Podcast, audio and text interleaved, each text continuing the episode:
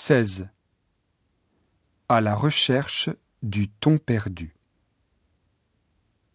Nous, Japonais, nous aimons le thon rouge. Mais savez-vous d'où vient ce poisson? En fait, une grande partie provient des fermes à thon, installées dans la mer Méditerranée. Cette technique d'élevage du thon a été mise au point dans les années 1980.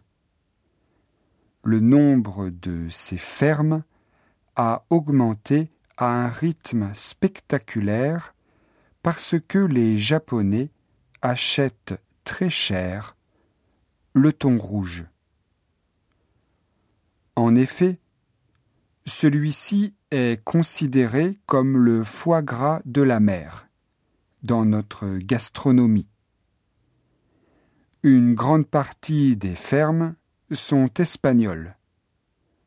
Mais les pêcheurs français et italiens leur fournissent les thons. Ces pêcheurs ont des bateaux équipés d'engins à haute technologie.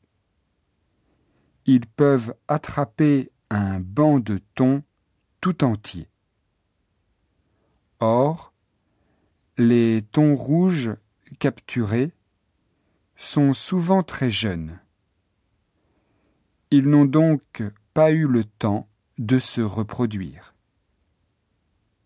En plus, des pêcheurs ne respectent pas les quotas de prise autorisés. Il y a donc un problème de surpêche.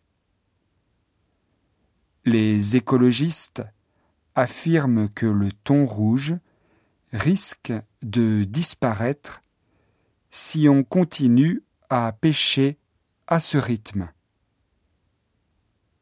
En 2009, l'Union européenne et Monaco ont déposé à la CITES des demandes interdisant la commercialisation du thon rouge de l'Atlantique.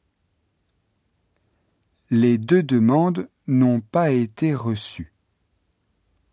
Les Japonais, qui consomment 80% du thon rouge du monde entier, ont été soulagés.